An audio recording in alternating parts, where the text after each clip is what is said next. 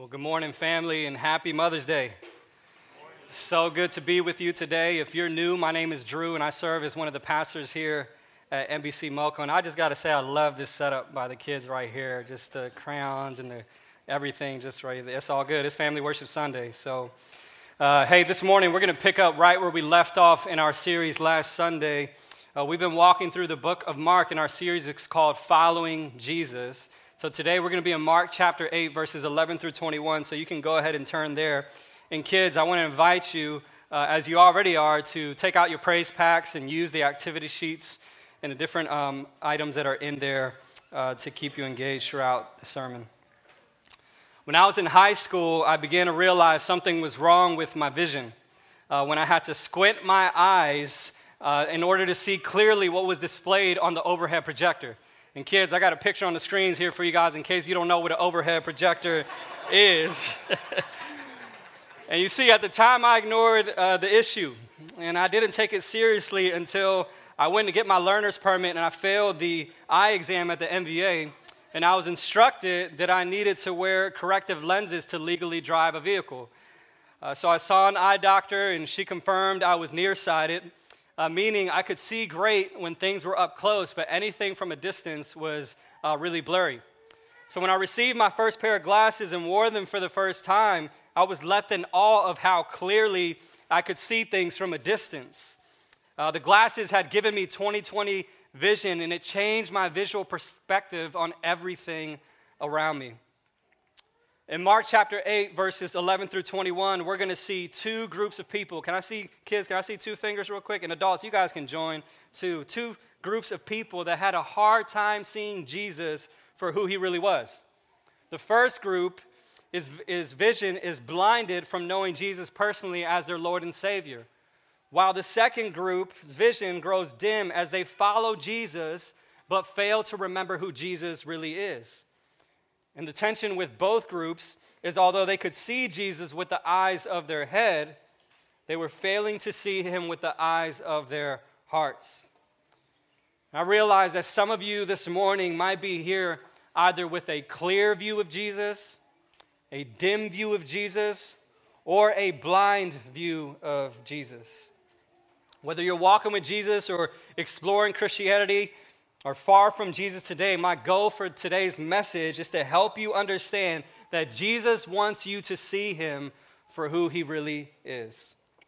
But before we read the text, here's a little context. In Mark chapter 1, Jesus is presented as the center of the gospel story, as the promised Messiah, and in God's own words, his beloved son with whom he was well pleased. From chapters 1 through 8, as we've studied in recent weeks, Jesus goes from place to place preaching that the kingdom of God was near. And he gave people a foretaste of what that kingdom would look like as he healed people with various sicknesses and disabilities, as he casted out demons, loved the outcasts, calmed the raging seas, and even raised the dead to life. And in response to Jesus' message and example, the people were often amazed or left in awe or even glorified him. And his fame spread throughout the regions he ministered in, and crowds of people would want to come near him and see him. You see, many people saw Jesus for who he was. However, some did not. So in the first part of Mark 8, as we reviewed last week, Jesus and his disciples feed 4,000 people with a few loaves of bread and fish. And right after this miraculous event, they travel to another location where he interacts with the two groups of people. One that is blinded from seeing Jesus and the other with a dim view of Jesus. So Mark chapter 8, verse 11 through 21, let's start by reading it together. Then I'll walk us through it so we can understand what's going on. And I'll close with three applications to think about. So it says in verse 11, the Pharisees came and began to argue with him, demanding of him a sign from heaven to test him. Sighing deeply in his spirit, he said, "Why does this generation demand a sign? Truly I tell you, no sign will be given to this generation." Then he left them and got back into the boat and went to the other side. The disciples had forgotten to take bread and had only one loaf with them in the boat. And then he gave them strict orders, "Watch out, beware of the leaven of the Pharisees and the leaven of Herod." And they were discussing among themselves that they did not have any bread. So aware of this, Jesus said to them, "Why are you discussing the fact that you have no bread? Like, don't you understand or comprehend? Do you have hardened hearts? Do you have eyes and not see? And do you have ears and not hear? And do you not remember? When I broke the 5 loaves for the 5,000, how many basketful of leftovers did you collect? 12, they told him. And when I broke the 7 loaves for the 4,000, how many basketful of pieces did you collect? 7, they said. And he said to them, don't you understand yet? In verse 11, we see that a group of men called the Pharisees, religious heavyweights of Jesus' time, approached Jesus, attempting to argue with him and demand of him a sign from heaven to test him. And you see, these men, although they were religious heavyweights of Jesus' time, and although they were committed to teaching and practicing the law of God, which for us today is considered the Old Testament, the Pharisees are often portrayed in the Gospels as hypocritical and proud opponents of Jesus. Although they kept the law and they observed rituals that they added to the law, their hearts were often far from God. Since Jesus called them out on their unbelief on a few occasions, they weren't huge fans of Jesus. You might remember a couple weeks ago in Mark chapter 3, the Pharisees concluded that all the marvelous acts of Jesus were a fulfillment of demonic influence. So the Pharisees were known for stirring up conflict with Jesus. So this passage here is an extension of controversy we see in chapters prior. And the purpose of their request for a sign wasn't necessarily to see another miracle from Jesus. They wanted a direct sign from God to prove Jesus' authority. They wanted evidence not only of Jesus' power, but also of his trustworthiness. So the motivation behind their request was not sincere. Like from the get-go, Jesus knew that they were seeing him with the eyes of their head, but not the eyes of their heart, because they sought to argue with Jesus and they were demanding of him. Pretty much, kids, these guys bullied Jesus. And for some reason, the mighty acts of Jesus in the chapters prior aren't enough for the Pharisees to trust with their hearts that Jesus was the Son of God. Like they wanted more proof, but what other proof was there to prove his greatness? It's like saying Steph Curry isn't a great shooter in basketball, or Adele can't sing, or Elon Musk isn't rich. Like just Google them and their credentials are there, as well as eyewitnesses who can testify to their greatness. You see, the Pharisees were settled in their unbelief, so regardless of what Jesus said or what Jesus did, they were not sold on trusting him. So Jesus responds to their request with great disappointment and frustration. It says in verse 12 through 13, sighing deeply in his spirit, he said, why does this generation demand a sign? Truly I tell you, no sign will be given to this generation. Then he left them, got back into the boat, and went to the other side. Now when he asks why this generation demands a sign, by referring to this generation, he is speaking of all of Israel, not just the Pharisees. He says this because Israel as a nation has a long track record of rejecting God's love and instruction for them through their rebellion and sometimes unbelief. So as a result, Jesus refuses to give them a sign and makes his point very clear in verse 13 by departing from them. And this is such a sad moment. Jesus' ministry in the region of Galilee, where he's in, is coming to an end. And he will soon head to Judea to spend the final months of his life leading up to his crucifixion. So this is likely the last time that these religious leaders would be face to face with Jesus, the Messiah. And Jesus, the Son of God, was physically present before them, and yet they totally missed it. Like this was their opportunity, not only to see Jesus with the eyes of their head, but the eyes of their hearts. And I've been wrestling with this question all week. Why would Jesus just leave the Pharisees hanging like that? And I'll be honest, as I wrestled, the more I've read this text, I realized that Jesus had provided all the evidence needed up until this point to demonstrate not only his power, but his trustworthiness. In addition, when you read Matthew chapter 16, verse 1 through 12, which is a passage that describes this same event, Matthew indicates that Jesus would give Israel the ultimate sign, which was the resurrection of Jesus. But even still, Jesus knew as some of them would reject his resurrection in the days to come. So since their hearts were hardened and they were settled in their unbelief, Jesus decides to move on. And then it says in verse 14 through 15, the disciples had forgotten to take bread and had only one loaf with them. Kids, can I see one finger? One loaf with them in the boat. And then he gives them strict orders. Watch out. Beware of the leaven of the Pharisees and of the leaven of Herod. See, the abrupt departure of Jesus from the Pharisees may have caused the disciples to forget to bring more than one loaf of bread for their journey across the sea. But regardless, the one loaf sets the stage for Jesus to teach them a valuable lesson in verse 15. It says, Jesus issues a warning. It says, watch out, he says. So kids, let's do this together. Whenever you see a sign that says to beware of something, what is that telling you? To take caution, right? To be careful. Like if you see this sign, it says, warning, beware of what? Dogs, right? Or how about this sign? Caution, there's a wet floor, right? Or how about this sign? No, it's a little bit longer, some big words in there. But curbside delivery and to-go parking only. This one isn't for the kids, this one's for the adults. Kids, by a show of hands, how many of you saw your parents park in a curbside spot recently and then run into the store? Thanks for being honest, Jonah. So...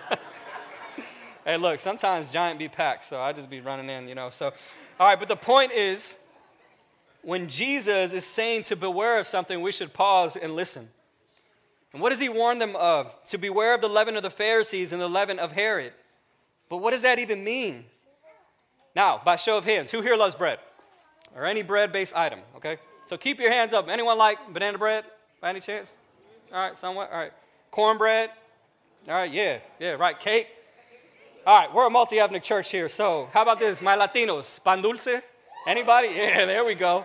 Some Nigerian puff-puff bread? Yeah, some chapati? Some Ethiopian injera bread? Yeah, oh, yeah, there we go. Pita bread? And I hope I get this right. Some Chinese mantou? All right, so, all right, there we go. I got some hands. All right, sorry. I'm growing, y'all. I'm growing in my knowledge of leading a multi-ethnic church. But let me stop because, honestly, guys, we got nothing to feed y'all, so we'll just stop here. It's not lunch yet. But the point is that bread is either leavened or unleavened. So here's a picture, kids, so you guys can see. And leavened bread contains ingredients that causes the dough to bubble up or rise, while unleavened bread is usually flat like a cracker.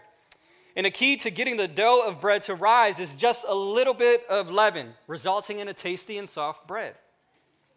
However, too much leaven can cause the bread to collapse or rupture or possibly not even taste right. You see, in the Bible, leaven is often symbolic of evil. Just a little leaven can cause an entire batch of dough, just as a little leaven can cause an entire batch of dough to rise, a little sin in our lives can spread rapidly throughout our whole life. And when you study the Gospels, it's clear that the leaven Jesus is warning against is false teaching and unbelief. Jesus is warning them to not fall into the same mistakes as the Pharisees who allowed the leaven of unbelief to gradually rise in their hearts, keeping them from seeing Jesus for who he really is. However, the disciples kind of missed the point though. Verse 16, it says, they were discussing among themselves that they did not have any bread. So some commentators mention it's possible the disciples were so busy talking about the bread problem that they totally just disregarded Jesus' warning to them. Other commentators would argue that Jesus' statement, beware of the leaven of the Pharisees and Herod, was contributing to the argument over the bread. Like the infamous Spider-Man scene, one of my favorites, while pointing the finger at one another, they were distracted from seeing what Jesus was trying to help them to understand. So in verse 17, Jesus responds, aware of this, he said to them, why are you discussing the fact that you have no bread? Don't you understand or comprehend? Do you have hardened hearts? Do you have eyes and not see? Do you have ears and not hear? And do you not remember? When I broke the 5 loaves for the 5,000, how many basketful of leftovers did you collect? 12, they told him. When I broke the 7 loaves for the 4,000, how many basketfuls of pieces did you collect? 7, they said.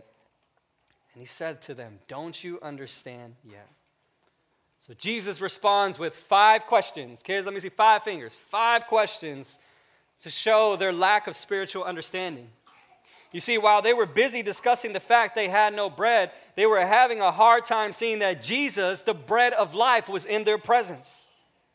It's likely that the one bread on the boat is a symbolic reference to Jesus. Therefore, the disciples failed to see that the one loaf they had with them was none other than Jesus himself, and he alone was sufficient to meet their need. The vision of the disciples here is spiritually dim. They weren't seeing Jesus clearly with the eyes of their hearts. And as Jesus described, they had eyes but could not see and ears but could not hear. Their hearts were hardened. Their concern over bread prevented them from remembering the most recent miracle Jesus had just performed alongside of them, when feeding 4,000 people with a few loaves of bread and some fish. I remember when I saw my first 3D film, I went to see Avatar, and around that time, the 3D movies were supposed to be the next big thing. All right, anybody ever see a 3D film before at the movies? Okay, so, all right. However, when I got my 3D glasses upon entering the room, I thought the glasses were ridiculous. I mean, I don't know who those kids are. You know, it's a random Google image, but they look ridiculous on them too. And because they felt like huge and uncomfortable. So I thought to myself, I'm not wearing these. Like, I'm so close to the screen. I got my glasses with 20/20 vision. Like, I'm good. I'm straight. Like, I don't need to wear this. However, once the film started, the screen was so blurry. Without the 3D glasses, I could not see the movie as the producers expected me to see it. So when I put the 3D glasses on, the movie ended up being so clear and a far better visual experience. In a similar way, the disciples had front row seats in witnessing Jesus' power and who he was, but in that moment, their vision was blurred because they forgot to see Jesus properly. They allowed their present circumstance to supersede Jesus' ability to meet their need, and in some ways were behaving like the Pharisees did in their unbelief. So Jesus calls them to remember. Like I had to remember to put on my 3D glasses for the 3D movie experience, Jesus calls his disciples to remember who he is by reminding them of his power and his presence. The questions about the miraculous feedings indicated that the disciples had failed to comprehend the meaning of what they had seen and to discern who Jesus really is. So Jesus walks them through it again to remind them if he could feed thousands with a few loaves, he could most definitely feed 12 with one. The same Jesus that had provided for the thousands was present right with them in the boat. Which leads Jesus to ask the final question in verse 21, "Don't you understand yet?" Jesus isn't attempting to shame them here, but to train them. As a result of their dim view of Jesus, the emphasis of the word understanding is not meant to be a rebuke, but here it's more of an appeal to see Jesus for who he is. And although the question for the reader might seem like a cliffhanger, the good news here is that Jesus doesn't leave them hanging. We have the rest of the book of Mark where Jesus focuses on teaching and caring for and loving these men. In the chapters to come, the disciples would begin to see Jesus for who he really is. Now, what does this passage mean to us today?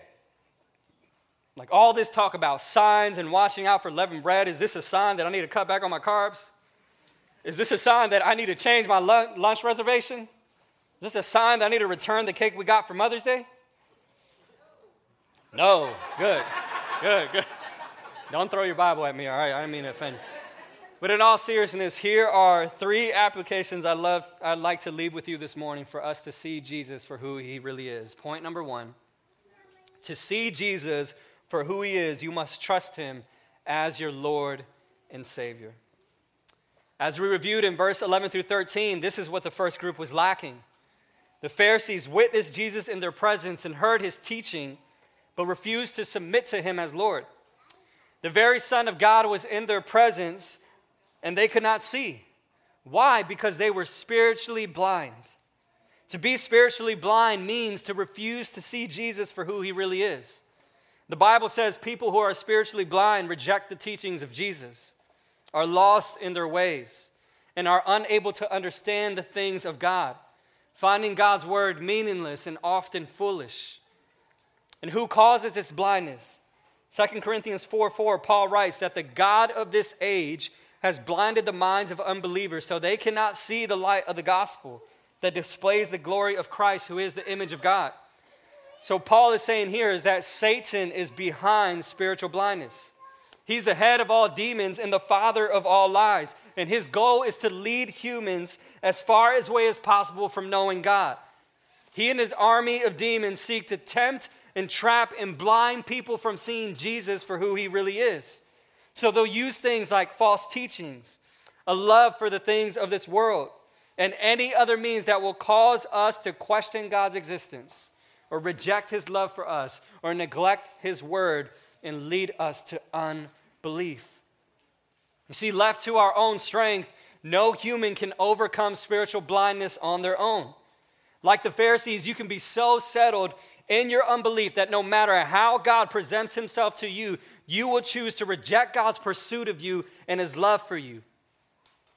You could be so settled in your unbelief that you run the risk of God giving you over to your spiritual blindness, just as he did when he departed from the presence of the Pharisees. The Bible teaches that spiritual blindness is the condition of all humanity outside of a relationship with Jesus. But the good news of the gospel is that God has made a way for us to be saved from this condition so that our spiritual sight can be restored and we can see and know Jesus for who he is for all of eternity. And how did he do this? God sent his son Jesus out of love for the world to save us from our sins and the schemes of Satan that seek to spiritually destroy us. As John chapter 1 declares, Jesus, who is God, came to our world, the very world he created himself, to bring life to all of humanity by shining brightly in the presence of a dark world. And John adds in chapter 1, verse 9 through 12, he adds that Jesus, the true light, gives light to everyone, and he was coming into the world. He was in the world, and the world was created through him, and yet the world did not recognize him.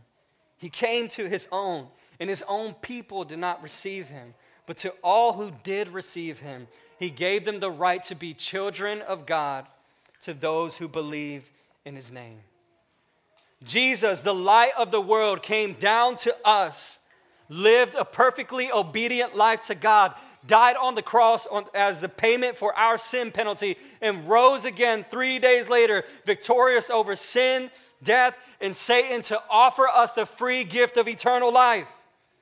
He is the light of the world that can set us free from the darkness of this world. And when we trust him, he forgives us of our sin. And he heals the blindness of our hearts by giving us eyes that see him for who he is for all of eternity. Jesus has given this generation today and generations prior a sign that he alone can rescue us from the consequences of sin and give us life. So the invitation is simple today. Have you trusted in Jesus Christ as the Lord and Savior of your life? Do you know Jesus? Are you seeing him with the eyes of your heart for who he is? And if you haven't, don't miss this invitation. This is your warning sign. Jesus is saying to you today, beware of the unbelief in me, because your eternal destination depends upon it. You see, I don't know what traps or temptations and schemes Satan is using today to lead you away from God. It might be false teaching, might be misconceptions about Jesus, a love for created things over the Creator. It might be your pride or your self-righteousness. But whatever is blinding you today, Jesus came to rescue you from it, to restore your sight, save you from eternal death, and offer you eternal life in him.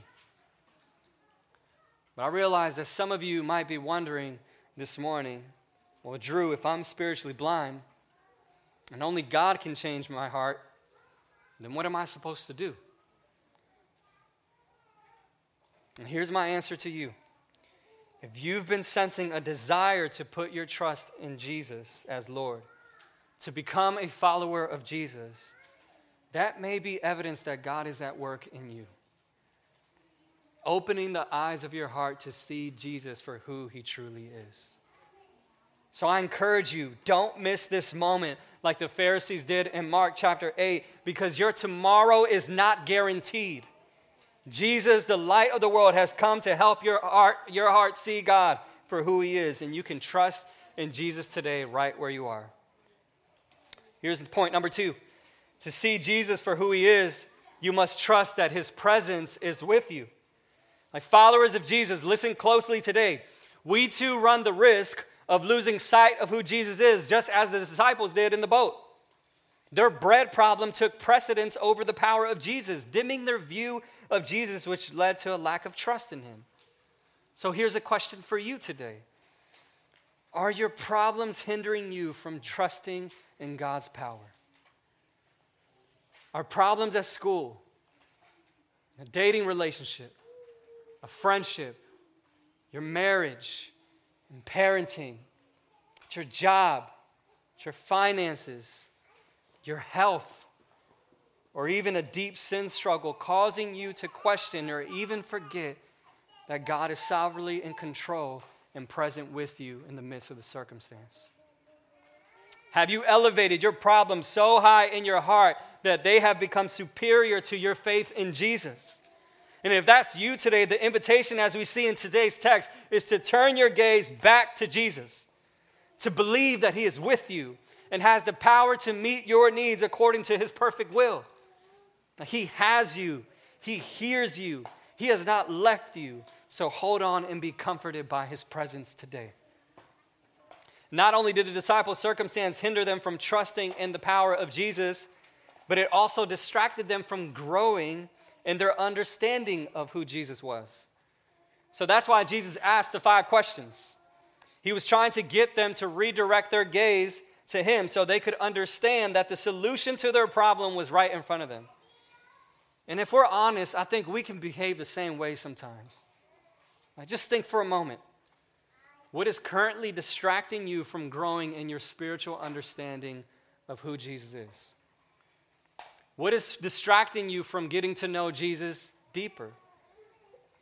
Is your distraction too much Netflix? Is it social media? Is it work or sports or video games or beauty and fashion? Like, are you overly focused on good or bad things that might be preventing you from growing in Christ, from growing in your Bible reading or prayer life, from growing as a missionary in your workplace, from using your spiritual gifts to serve your church family, from learning to fast more so that you can rely on God better, or growing in your love towards people around you? Like, I get it. I lived in this area my entire life. I too run the risk of being overly busy and overly committed to the extent that it drains me physically, emotionally, and spiritually. Like, we run so hard here in the DMV that it's possible for us, like the disciples, to be so busy with life, and even sometimes so busy with the things of God that we miss out on God in the process. There's a risk for us to get complacent in our walks with Christ to the point that our faith with Jesus can shift to religious routine or casual Christianity. So brothers and sisters, we need to guard ourselves from the leaven that can lead to unbelief in his power to provide for us, or even the leaven that would give way to distractions that will deviate us from his presence. So perhaps your next step this morning is to consider what you need to drop or do less of so that you can make more time to prioritize your spiritual health. Maybe you need to spend a few extra minutes in God's word. Maybe it's actually opening up God's word this week. Maybe it's leading your children in family worship at home, or joining a church group where you dive deeper in your faith and are cared for by others. Whatever it might be, prayerfully consider and seek godly counsel so you can take the necessary steps to grow in your walk with Jesus and begin to see him clearly. And the good news is this, that when we draw near to God, the scripture says God will draw near to us. So there is grace for you today. And here's our last point, point number 3. To see Jesus for who he is, you must remember what he has done. Notice during Jesus' rebuke here in verse 17 through 18, he calls the disciples to remember. He reminds them that the feeding of the thousands was just with a few loaves of bread and some fish. So if he could do that, like, how couldn't he feed them with just one loaf of bread? You see, it's easy for us to forget God's faithfulness in our lives because we are forgetful people. That's why we just sang a song, "Your goodness is running after me," and we repeated that over and over again to remind ourselves because we can be forgetful people, right?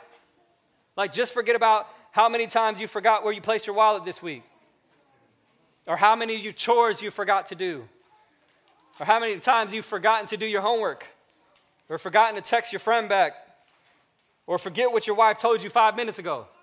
I'm guilty of that, y'all. You see, but we're forgetful people because we are not all-knowing like God is. So we constantly need to be reminded of God's faithfulness so we can remember to see him for who he is. So this is another reason why it's so important for us to abide in God's presence, to spend time alone with God so we can give God room to remind us of who he is and what he has done in our lives. And this is accomplished especially by meditating and memorizing his word, both privately and in community. So this question from Jesus, "Do you not remember?" is a call for us to remember today what we've already seen Jesus do in his word, what we've witnessed him do in our lives and in the lives of those around us. So this is why I love the book of Psalms, because they include certain passages known as historical psalms that contain a recollection of how God proved to be faithful to his people. And the nation of Israel will often recite these Psalms through public reading of scripture or by singing them together so that all generations could be reminded of what God did for them in the past, but also trust in his ability to do it again. So this is why it's so important for us as the family of God to gather here on Sunday mornings and sing together to God's faithfulness, about God's faithfulness, so we can minister to one another through song. This is why it's so important for us as a church family to gather around God's word on Sundays and more intentionally during the week in smaller groups so we can encourage each other in Christ and remind one another how Jesus is at work in our lives. It's part of the way we disciple one another. And it's so interesting to me that none of the disciples mentioned the feeding of the 4,000 when they were discussing the bread problem. No one said, "What are we freaking out about? Like, Jesus just fed a couple thousand with a few loaves, so of course he can feed us with one, right?" They failed to do it, and we should learn from their example. We can be like disciples too. Our vision can grow so dim that we fail to remember what God has done. And if we're being honest, sometimes even our time in God's word can begin to feel like it's boring and not very exciting.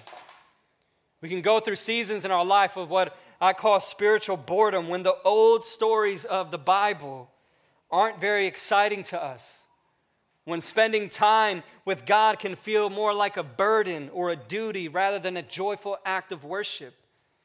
And it's during these times that we should not distance ourselves from God's presence, but draw even closer to him. So if you're here this morning with the spiritually dim view of God that is leading you to spiritual boredom, doubt, or even distance, please remember that God's grace is for you and that he loves you. Hold strong and remain faithful even in the dry seasons, and God will honor your faithfulness and can restore joy in your walk with him. So the bottom line of today's message is this: Jesus wants you to see him for who he really is. And to see Jesus for who he is, we must look to his word both privately and in community to constantly remember who he is and what he has done. I'm going to close with just this story. A week ago, I witnessed God open the eyes of a man that was spiritually blind. I was sitting in my office having a conversation about his life and how in recent years he began to explore Christianity. And it came down to this question for him of whether or not he had responded to the invitation to confess his sins to Jesus and believe in him as his Lord and Savior. So in that moment, I invited that brother to trust Jesus for the first time. And in response to the gospel, God opened his eyes to seeing Jesus for who he is from his heart. And it was absolutely beautiful to witness someone moved from spiritual death to life right in front of my eyes. Praise God.